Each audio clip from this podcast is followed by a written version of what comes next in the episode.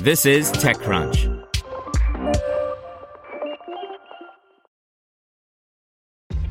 This episode is brought to you by ShipStation.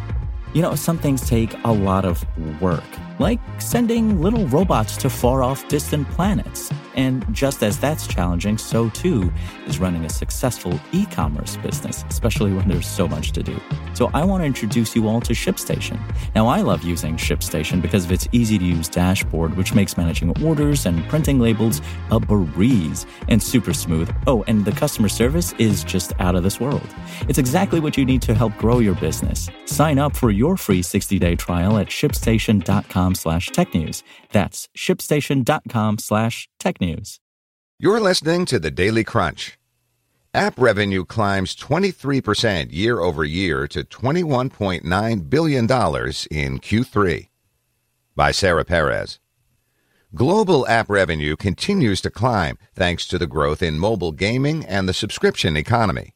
In the third quarter of 2019, consumer revenue grew 22.9% year over year from $17.9 billion to reach an estimated 21.9 billion across both the App Store and Google Play worldwide, according to new data from Sensor Tower.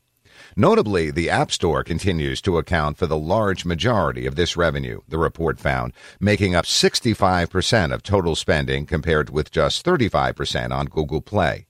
App Store users spent 14.2 billion, up 22.3% from the 11.6 billion they spent in Q3 2018. Google Play generated 7.7 billion in revenue, up 24% from the 6.2 billion spent in the year-ago quarter. Sensor Tower's revenue estimates are a bit lower than those provided by App Annie's recent report, which said the quarter saw $23 billion in consumer spending, not around $22 billion. App Annie also estimated nearly 31 billion downloads in Q3, while Sensor Tower claimed 29.6 billion. In both cases, Google Play is still said to be the main source for downloads, with nearly three times more first time installs than the App Store. In Q3, the total number of downloads was up 9.7% year over year to 29.6 billion, said Sensor Tower, with Google Play accounting for 21.6 billion of those. Despite the overall growth, one big app market, China, saw a slight decline, Sensor Tower found. Its installs dropped 6% year over year to 2.2 billion in the quarter. But its revenue grew by 26.9% to 4.1 billion dollars, up from 3.2 billion the year before. This could be attributed to the 9-month game license freeze in China, which though now lifted, had slowed momentum.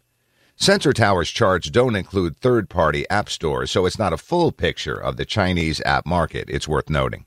The top money making non game app in the quarter was again Tinder, which generated $233 million in consumer spending, up 7% over the prior quarter. Netflix was number two, and YouTube clocked in at number three at $164 million in Q3. App Annie has a slightly different ranking. It has Tinder and Netflix leading the top grossing charts, but puts IQIYI ahead of YouTube. This could be because App Annie has a bigger window into the Chinese app market. In terms of downloads, TikTok is continuing to disrupt Facebook owned apps' dominance over the top of the charts. In Sensor Tower's rankings, WhatsApp was number one and Messenger was number three, but Facebook and Instagram dropped to number four and number five, respectively, and TikTok reached number two. This isn't the first time TikTok has passed Facebook, Sensor Tower said. It did so back in Q4 2018 and in Q1 2019 before dropping to number 4 again last quarter. But with 177 million downloads in Q3, it's inching its way up to the top. App Annie, on the other hand, sees TikTok having just a bit more of a climb, sticking it at number 3 in the quarter behind Messenger and Facebook. It also called out some Q3 breakout hits like the return of Face App's popularity, number 9 in downloads, and the growing subscription revenue of Google One, number 7 in non-game revenue. Sensor Tower put Face App at number 6 instead, but agreed on Google One. Mobile gaming continues to generate most of the cash and did so again in Q3 with $16.3 billion in mobile game gross revenue, or 74% of the total in app spending, the new report said. The App Store accounted for $9.8 billion of that figure, with Google Play users spending $6.5 billion.